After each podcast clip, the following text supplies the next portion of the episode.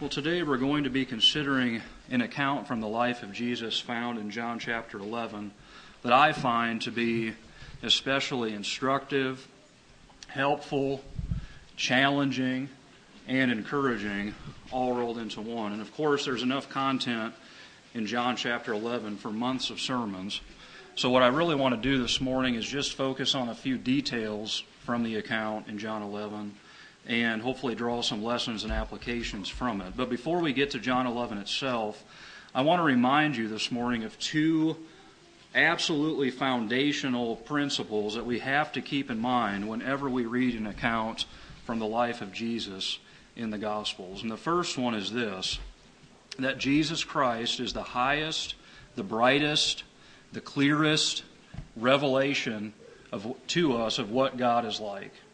Let me say that again that Jesus Christ, the person of Jesus Christ, is the brightest and clearest, the fullest revelation to us of what God is like. The single most important question that a person can ask is Does God exist? Does He exist? But as soon as you answer the existence question, the next question that you have to ask becomes extremely urgent. Namely, what is God like? What is He like? It's one thing to say, yes, God exists, but if the God who exists is ruthless and selfish and loveless and joyless, then it would be better if he didn't exist at all in the first place, right? So, how can we find out what he is like? And the answer is we can't find out what he's like. He's holy, he's the creator, we're the creature. And there is an infinite gap between the creator and the creature. He's holy, holy, holy, totally other, totally separate from his creation. We can't find out what God is like unless he condescends to our level and speaks to us and tells us what he is like. That's the only way we can find out anything about him, and that's exactly what he has done. He's revealed himself through creation, first of all. Psalm 19 the heavens are telling of the glory of God. They're telling, speaking of the glory of God, and their expanse is declaring the work of his hands. Day to day pours forth speech and night to night reveals knowledge. Romans 1 Since the creation of the world, his invisible attributes, his eternal power and divine nature have been clearly seen, being understood through what has been made.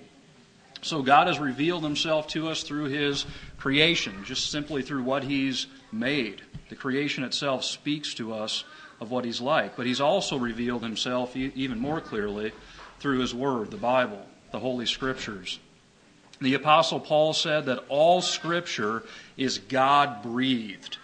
It's God breathed. It's an incredible word. The Word of God was breathed out by God in order to reveal God to us. It's God breathed, and it's an expression of His very character. But not all parts of the Bible are equally detailed and clear when it comes to God revealing Himself to mankind. His revelation was progressive, it took place in stages.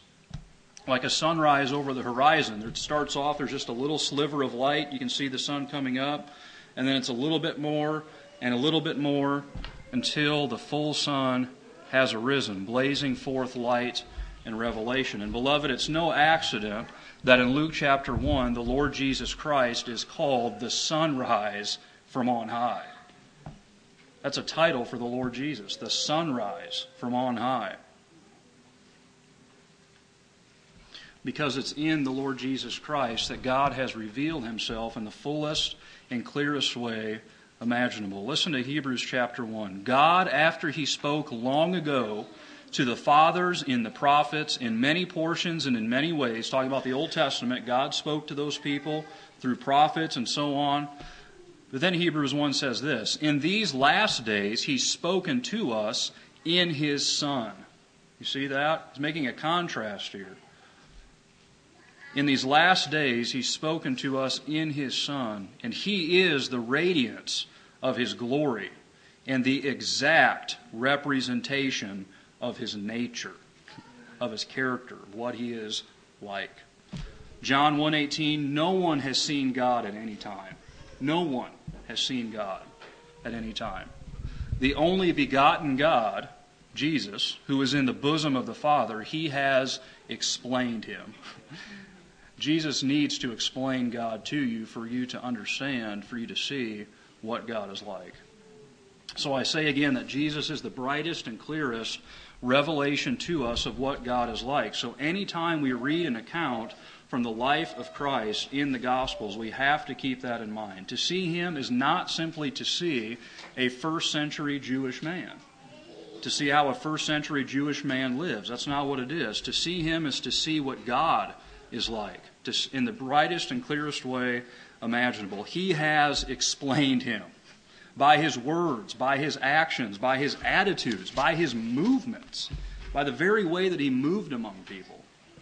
He explains him.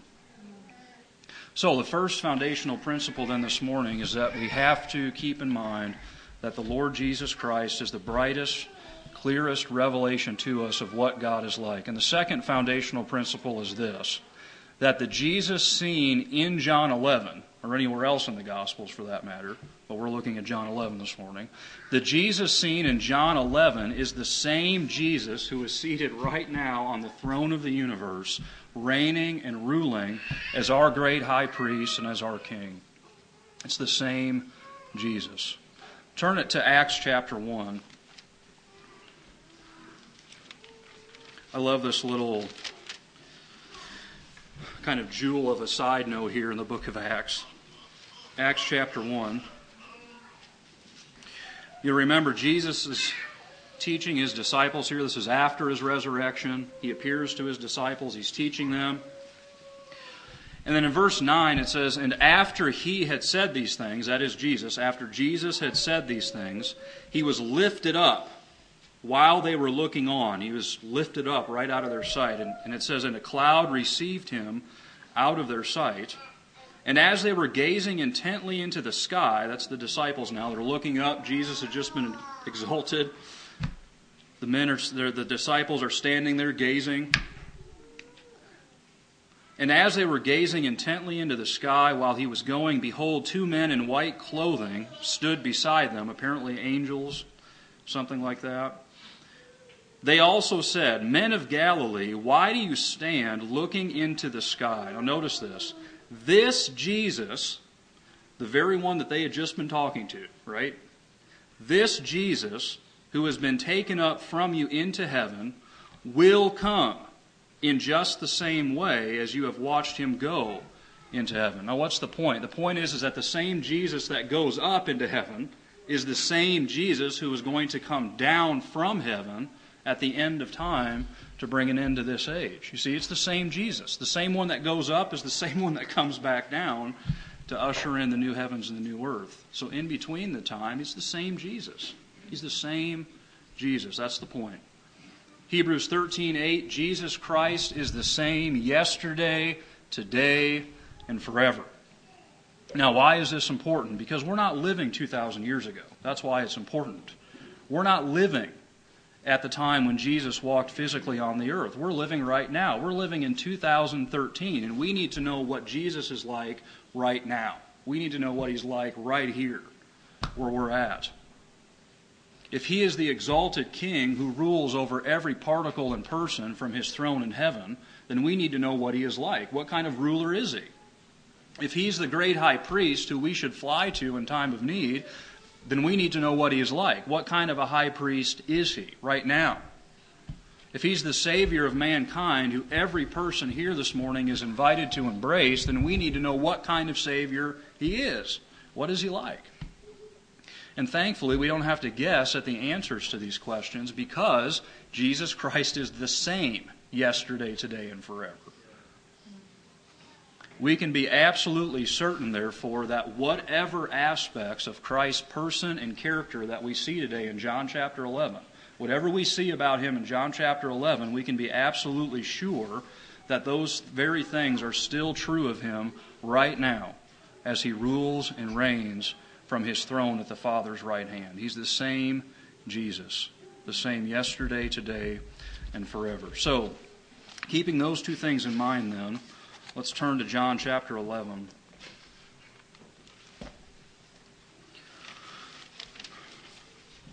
And before we look at some specifics here, I just want us to get a general overview of the chapters. We're going to do quite a bit of reading here at first, but it's important to do this. We need to get a kind of a big picture view of things before we look at the particulars. So, starting in verse 1 of John chapter 11. Now, a certain man was sick, Lazarus of Bethany, the village of Mary and her sister Martha. It was the Mary who anointed the Lord with ointment and wiped his feet with her hair, whose brother Lazarus was sick. So you get the picture. This is a family. Mary, Martha, they were sisters. Their brother Lazarus was the one who was sick.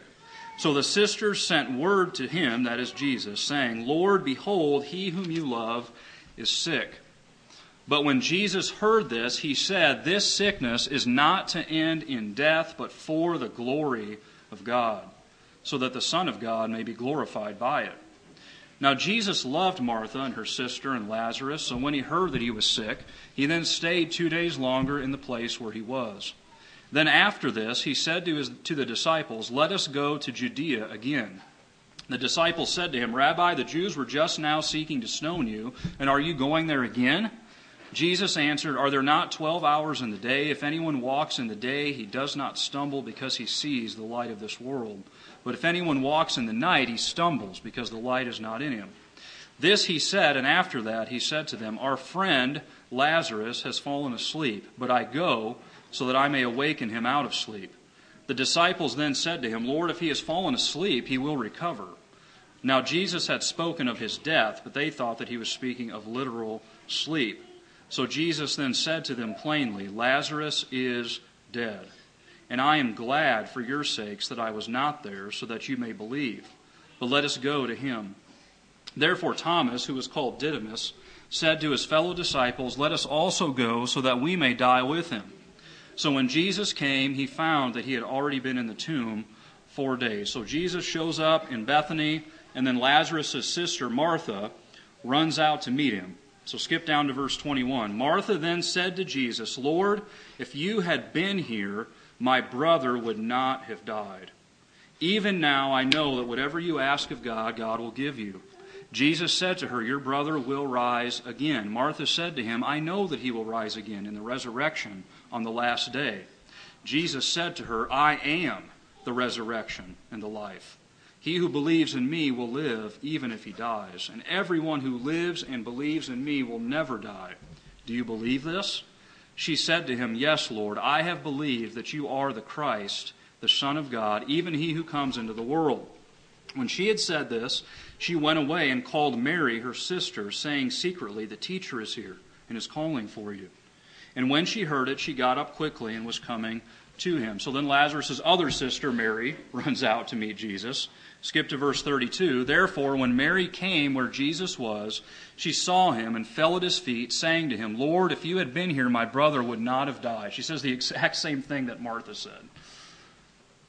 When Jesus therefore saw her weeping, and the Jews who came with her also weeping, he was deeply moved in spirit and was troubled, and said, Where have you laid him?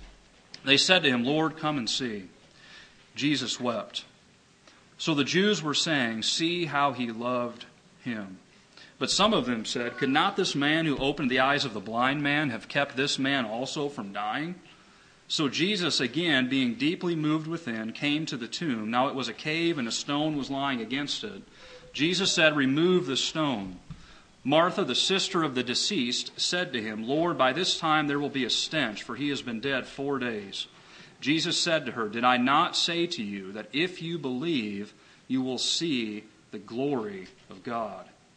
So they removed the stone. Then Jesus raised his eyes and said, Father, I thank you that you have heard me. I knew that you always hear me, but because of the people standing around, I said it, so that they may believe that you sent me.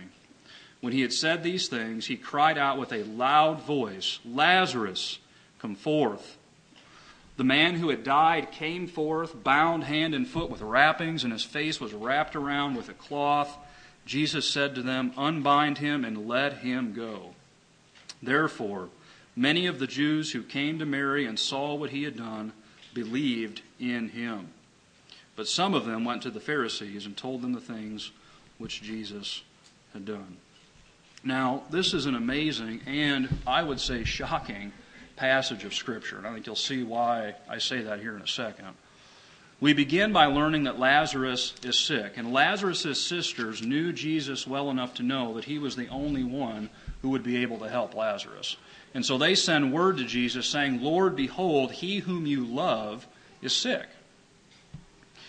So we learn that Jesus has a special love for Lazarus. He whom you love, Lord, he whom you love is sick. Special love for him, right?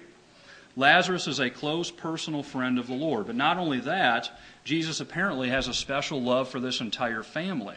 Notice again in verse 5, it says, Now Jesus loved Martha and her sister and Lazarus. You see? Special love for this entire family. But here's where it gets shocking. Notice in verse 6 So, when he heard that he was sick, he then stayed two days longer in the place where he was. Do you hear that?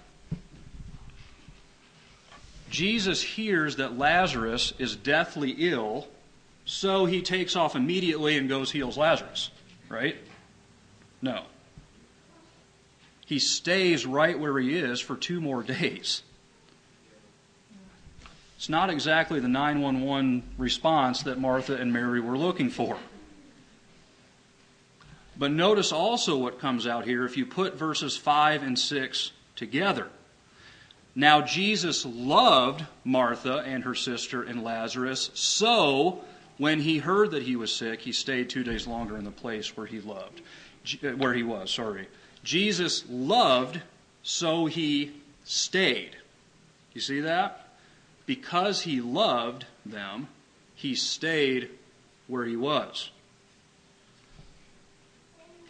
In other words, it was because Jesus loved Martha and her sister and Lazarus that he stays put and lets Lazarus die. And if that's not shocking enough, look at what Jesus says to the disciples who are traveling along with him in this account. Look at verse 14. So Jesus then said to them plainly, Lazarus is dead, and I am glad for your sakes that I was not there, so that you may believe. But let us go to him. Jesus is glad Lazarus died. That's what he says, right? I'm glad I wasn't there. Does that sound like the Jesus that you know? What's going on here? And of course, we know how the story ends. Martha runs out to meet Jesus, Mary runs out to meet him, and they both say the exact same thing Lord, if you had been here, my brother would not have died probably maybe somewhat of a rebuke, possibly. It's like, Lord, where were you? Why weren't you here? If you had been here, you wouldn't have died. Then Jesus makes his way to the tomb. Lazarus is raised from the dead after being in the grave four days. Now, how does this portion of Scripture apply to us? What are we supposed to learn from this? And I want to submit to you this morning that what we really see here in John chapter 11 is a picture, it's an illustration of how trials and tribulations function in the life of the Christian. In Acts chapter 14, Paul says, Through many tribulations we must enter the kingdom of God. Through many tribulations. Every Christian, through many tribulations. Again, in John 16, Jesus says, In the world you have tribulation. He doesn't say in the world you might have tribulation. He just says in the world you have it. You have tribulation. It's just a fact. It's just a part of the Christian life. It's the unavoidable reality of living as a Christian in a fallen world. You have tribulation.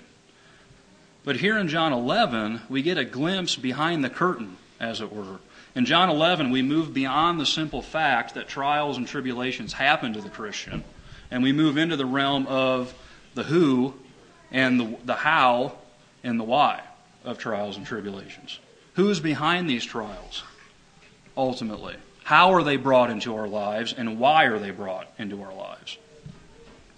And even though we need to be careful of coming up with some kind of one size fits all explanation for each and every trial that we face, at the same time, I think there are some, some basic lessons brought, brought out here in John 11 that can help us to think more biblically and more faithfully about any trial that we face. Tribulations, trials that we have faced, are facing, and will face throughout our lives. And so, what I want to do with the rest of our time then this morning is consider five of these lessons with you. Five lessons that we can glean from this passage of Scripture, specifically as it relates to the place, the function of trials and tribulations in the life of the believer. The first one is this that Jesus is in control of our life circumstances. He's in control of them. Jesus could have left immediately when he heard that Lazarus was sick. He could have. But he didn't. Martha and Mary were right. If he had been there, Lazarus wouldn't have died. They were right. But the fact is, is that Jesus wasn't there. And he wasn't there by his own choosing. He stayed where he was by his own choosing. And the bottom line for us here is that the Lord Jesus Christ is going to allow things to come into our lives that are not very pleasant. And when those things come in, we dare not think that they've come into our lives because somehow Jesus dropped the ball. That's not the case. It's the exact opposite of that. They've come into our lives precisely because He's in control. And He's bringing these things into our lives for a purpose, a good purpose, a loving purpose, as we'll see here as we go on. So the first lesson here is that Jesus is in control of our life circumstances. As Paul says in Ephesians 1, he works all things after the counsel of his will. Second lesson this morning is that Jesus' timing is not our timing. One person said Jesus is always late. That's probably a bit of an overstatement, but it gets the point across. He's always late. Here's Lazarus on the brink of death, so Jesus waits two days before leaving to go to him. He just waits. And isn't that what we see so often in our own lives? We find ourselves in the midst of a difficult time, and so we pray something like this Lord, I need help, and I need it now. Right now. And the Lord says, Okay, I'll be there in a few days. I'll be there in a week. Give me a couple of months. Many times that's how it is. Jesus will wait until the situation gets even worse, and then he'll show up. In this way, he can get all the more glory for triumphing over the trial, the tribulation, the struggle. And we can learn lessons of patience, long suffering, and faith. Lessons that we would not learn if Jesus catered to us like some kind of genie in a bottle who's just right there to pop out whenever we need him to answer a wish at the drop of a hat. See, if that's the case, you don't learn patience. You don't learn long suffering. You don't learn to walk by faith and not by sight if Jesus is a genie. But he's not. His timing is not our timing. From our perspective, it might seem like he's always late, but from his perspective, he's never late. And I thought of that quote from the Fellowship of the Ring at the very beginning when Gandalf's speaking to Frodo there. A wizard is never late, Frodo Baggins, nor is he early. He arrives precisely when he means to. Right? And Jesus always arrives precisely when he means to. Always. But it's often the case that his timing is not what we would prefer. Third lesson Jesus' timing is motivated by his love. His timing is motivated by his love. And we saw this earlier in the connection between verses 5 and 6. It was because Jesus loved Martha and her sister and Lazarus that he stayed where he was and allowed Lazarus to die. Now, that cuts across the grain of a lot of so called Christian teachers today who want people to believe that it's always God's will for you to be happy and healthy, to have your best life now, right? Apparently, Lazarus missed the memo on that one because his best life now meant getting sick and dying. And contrary to what these false teachers will tell you, Lazarus did not get sick and die because he didn't have enough faith. He got sick and died because Jesus loved him and his family so much. That's why he died. Jesus' timing here was motivated, it was driven, it was directed by his love for Lazarus and his family. But this doesn't just cut across the grain of false health and wealth teaching, but it also flips one of the most common objections people make to Christianity right on its head. What do people say? If God really is loving, then he would not allow bad things to happen to people, right? That's what people say all the time. If God was really loving, he wouldn't allow bad things to happen to people. But do you see how Jesus just completely inverts that whole thing right here? In John 11, it's precisely because God is loving that he allows difficult things to happen to people. It's the exact opposite of that objection. Jesus loved Martha and her sister and Lazarus, so he stayed two days longer. Now, that's not an easy pill to swallow, but it's right there on the face of the text. It was because he loved them that he stayed. And we need to be reminded of this, beloved, because when we're in the midst of difficult times, usually the first temptation that comes in is the temptation to doubt God's love. If He loves me, why is this happening? Right? And Jesus' response to us is you've got it the exact wrong way. It's precisely because I love you that this is happening. This is exactly what we sing about in the hymn Day by Day, isn't it? Listen to these words Day by day, and with each passing moment, strength I find to meet my trials. Here, it's talking about trials. Trusting in my Father's wise bestowment, He's sovereign over our trials. I've no cause for worry or for fear. He whose heart is kind beyond all measure gives unto each day what he deems best. Lovingly, it's part of pain and pleasure. You see what the writer is saying here? The pain, where does it come from? It comes from he whose heart is kind beyond all measure. Lovingly, it's part of pain and pleasure, mingling toil with peace and rest. And then in the last stanza, help me, Lord, when toil and trouble meeting, e'er to take as from a father's hand. Right? Toil and trouble coming to you right from the hand of a father. Help me, Lord, when toil and trouble meeting, e'er to take as from a father's hand, one by one, the days, the moments fleeting till I reach the promised land. That's John 11 right there e'er to take as from a father's hand. Our toils and troubles come from the hand of our Heavenly Father, from the hand of the one whose heart is kind beyond all measure. Behind our trouble and suffering is a heart motivated by love. And that's exactly what we see here in John chapter 11. Jesus' timing is motivated by his love. Another way to look at it is this because Jesus loves us, he desires what's best for us right? Isn't that what love does with a person? It desires what's best for them. But according to Jesus, what is best for us is obviously not the complete absence of suffering. Right? Isn't that obvious? What is best for us is obviously not the complete absence of suffering in our lives, or we wouldn't have any. Because He's sovereign, He can control that.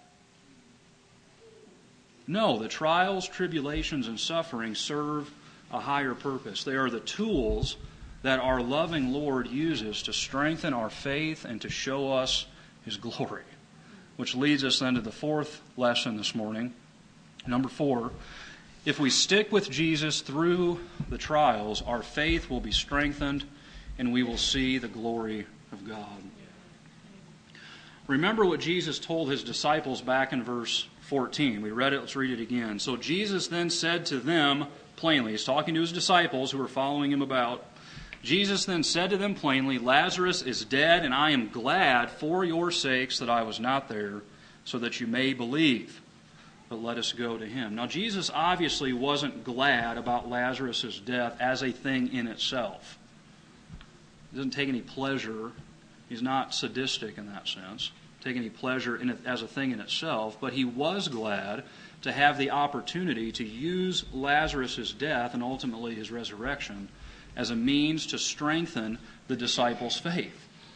Notice again in verse 15, I am glad, what? For your sakes. He didn't, just say, I'm glad Lazarus died. He says, I'm glad for your sakes that I was not there, so that you may believe. And we see the fulfillment of this after Lazarus is raised, don't we? In verse 45, therefore many of the Jews who came to Mary and saw what he had done believed in him. So I say again that if we stick with Jesus through the trials, our faith will be strengthened. And don't think for a minute that this wasn't a trial for Jesus' disciples, this whole event. Obviously, it was a trial for Lazarus, first of all. It was a trial for Martha and Mary, but it was a trial for the disciples, too, who followed Jesus. Now, how so? Put yourself in the, into the shoes of the disciples here for a minute. Over and over again, they had seen firsthand how the love and kindness of Jesus overflowed in unhesitating mercy towards people in need. Just think of the book of John itself. John chapter 2, they run out of wine at the wedding in Cana. Jesus makes more wine, no problem. After talking with a Samaritan woman in John 4, there's a bunch of Samaritans come to Jesus from the city. They ask him to stay with them. No problem. Stays two days. At the end of John 4, a nobleman pleads with Jesus to heal his son. So Jesus heals him with a word. No problem. Then he heals the man at the pool of Bethesda in John 5. He feeds the 5,000 in John 6. And he heals a man born blind in John 9, all without hesitation. And the disciples are witnessing all of that firsthand. But then you come to John 11, and the disciples are standing there as a messenger rushes up to Jesus, saying that his friend Lazarus is sick and needs his help. And Jesus, who had never hesitated before when somebody needed help, suddenly hesitates and waits two days. And rather than rush off to help Lazarus, which was probably what the disciples were expecting him to do, rather than rush off to help Lazarus, he stays put and lets Lazarus die. And the disciples surely must have been wondering what in the world is going on here? What is Jesus doing? This isn't like Jesus to do this. Doesn't he love Lazarus and his family? Why doesn't he go and help them? I mean, it must have been a severe trial to the faith of the disciples to witness this. It was a trial to their understanding of Jesus' character. It seemed out of character for him. But what the disciples didn't realize at the time was that Jesus had everything under control. In fact, he was going, I'll get this. In fact, Jesus was going to use the very thing that was such a trial to the faith of the disciples to actually strengthen their faith by raising Lazarus from the dead as they looked on in awestruck wonder. The very thing that was such a trial to their faith he turns it around and uses it as a very thing to strengthen their faith. They stuck with Jesus in the midst of the trial, even when they didn't understand exactly what he was doing or why. You know, why did he let Lazarus? This seems weird. Why didn't he go? You know, they didn't understand. They didn't know. But because they stuck with him, their faith ended up being strengthened in the end. And if we stick with Jesus in the midst of the trials, we'll find our faith being strengthened as well as we follow him, even when we don't understand at the time exactly what he's doing and why he's doing it. The hymn from William Cowper says it well Blind unbelief is sure to err and scan his work in vain. God is his own interpreter, and he will make it plain. As we follow Jesus through the suffering, he will make things plain to us regarding the what and the why questions. And when he does, our faith will be strengthened. And the disciples must have been bewildered as to what he was doing, why he was doing it when he let Lazarus die. But when Lazarus came out of that tomb, when Jesus manifested his glory and said, Lazarus, come forth, and Lazarus came lumbering out of that tomb, they got it then. They understood what he was doing. And their faith was strengthened because they saw the glory of Jesus manifested. Which leads into the second part of this. Secondly, if we stick with Jesus through the trials, we will not only find our faith strengthened, but we will also get to see the glory of God. Look again at what Jesus tells Martha, starting in verse 39. Jesus said, Remove the stone. Martha, the sister of the deceased, said to him, Lord, by this time there will be a stench, for he has been dead four days. Jesus said to her, Did I not say to you that if you believe, you will see the glory of God? Remember, Jesus loved Martha. He loved her. And he loved her so much that he lets her brother die in order to give her something even greater than a healthy sibling namely, a special revelation of his glory in raising Lazarus from the dead. Yes, Martha gets her brother back, but that's not Jesus' ultimate gift to her. If getting Lazarus back was the main thing, then Jesus wouldn't have let him die in the first place. Right? And the people there got this. Look at verse 37. But some of them said, Could not this man who opened the eyes of the blind man have kept this man also from dying? It's like, why did he let him die in the first place? We know he can do miracles. Of course he could have. Of course he could have kept him from dying. But Jesus wanted to do something greater and more loving for Martha than simply heal her brother. He wanted to show Martha his glory. The ultimate gift that Martha received was a revelation of the glory of God in the person of Jesus Christ. And if we stick with Christ in the midst of our tribulations, the same will be true of us. He's going to orchestrate circumstances in our life, hard circumstances, in order to give us the opportunity to see His glory in a way that we would not otherwise. It usually doesn't happen in our way and in our timing, but if we walk with Him by faith, He will use those trials in our lives to direct us to His glory, to bring us closer to Himself, to reveal things about Himself that can only be revealed in the furnace of affliction. And if you think about the Christian life as a whole, isn't that what, what God is doing? The big picture of the Christian life. He's using all of the trials and tribulations to direct us ultimately to His glory. Right? Isn't that what the new heavens and new earth is all about for the Christian? Seeing His glory? So on the on the, the micro level, each individual trial and tribulation is used that way, and then on the big picture level, to direct us to His glory to illustrate this, listen to this quote from Joni Eareckson Tada. A lot of you know at least something about her. She was paralyzed from the shoulders down in a 1967 diving accident. She was diving into Chesapeake Bay and she misjudged the depth of the water and ended up paralyzed from the shoulders down. And this is something she wrote in a little booklet a few years ago. She's talking about how part of her wish is that she could take her wheelchair with her to heaven, even though she knows theologically that's not accurate. But she, in some ways, she wishes that she could take her wheelchair with her to heaven so that she could say this to Jesus when she gets there Jesus, do you see that wheelchair?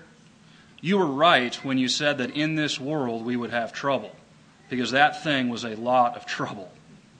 But the weaker I was in that thing, the harder I leaned on you. And the harder I leaned on you, the stronger I discovered you to be. Right? And that's part of Jesus' glory right there, is his strength. She saw more of his glory. The harder I leaned on you, the stronger I discovered you to be. Now listen to this. It never would have happened had you not given me the bruising of the blessing of that wheelchair. It never would have happened had you not given me the bruising of the blessing of that wheelchair.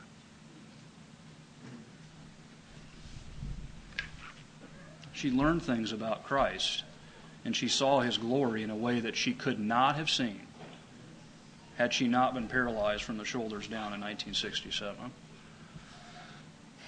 And she thanks God for it.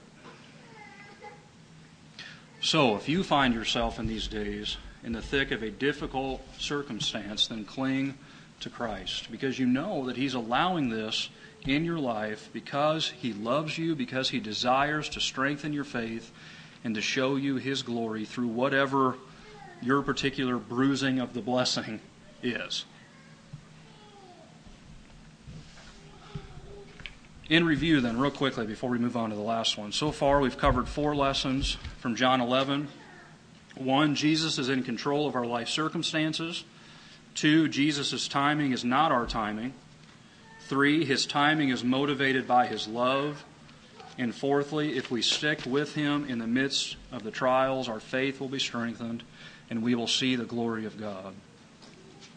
And then lastly, the fifth lesson that I want to bring out from this portion of Scripture is this that Jesus is not indifferent to our suffering in the midst of the trial. That Jesus is not indifferent to our suffering in the midst of the trial. You know, if we're not careful, we can get the wrong impression from this account, can't we? You know, after all, Jesus is just letting people die, he's glad about it,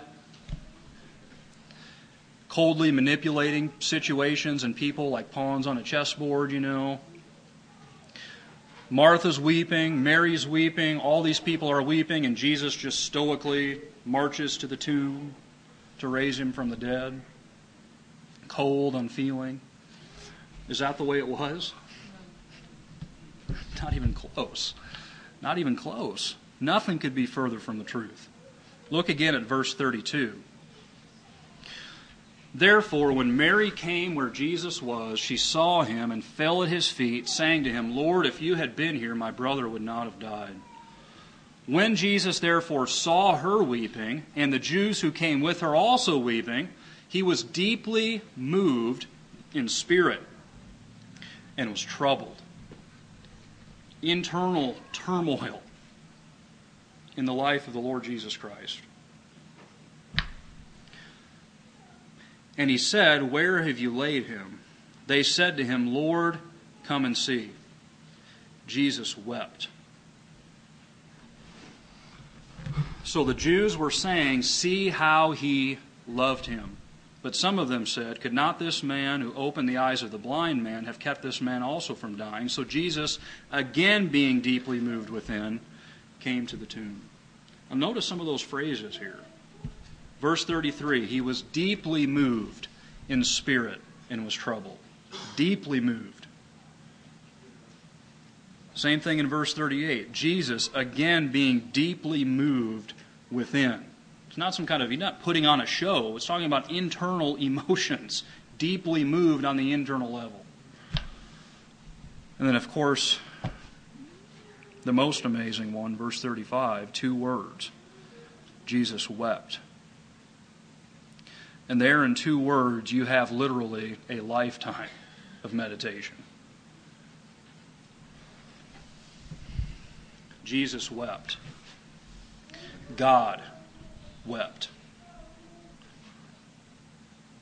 And he didn't just squeeze out a single, well calculated tear in order to show everyone that, yes, he has some emotion, right?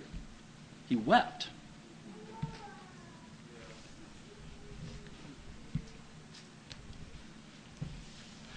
Yes, He will orchestrate trials and tribulations and suffering in your life. Yes, He does it for His own glory, He does it for your ultimate good, but He is not indifferent to the hurt that you feel as you go through it. He does not mock your tears, He joins them with His own. And if it seems too incredible to you for the ruler of the universe to sympathize like that, then remember what we said at the very beginning. Go back to those two things we said at the very beginning. Foundational principles. One, Jesus Christ is the brightest and clearest revelation to us of what God is like. And secondly, the Jesus of John 11 is the same Jesus who is seated right now on the throne of the universe. He is the same yesterday and today and forever and He is not indifferent to our suffering. He's not indifferent to our pain in the midst of the trial. Amen.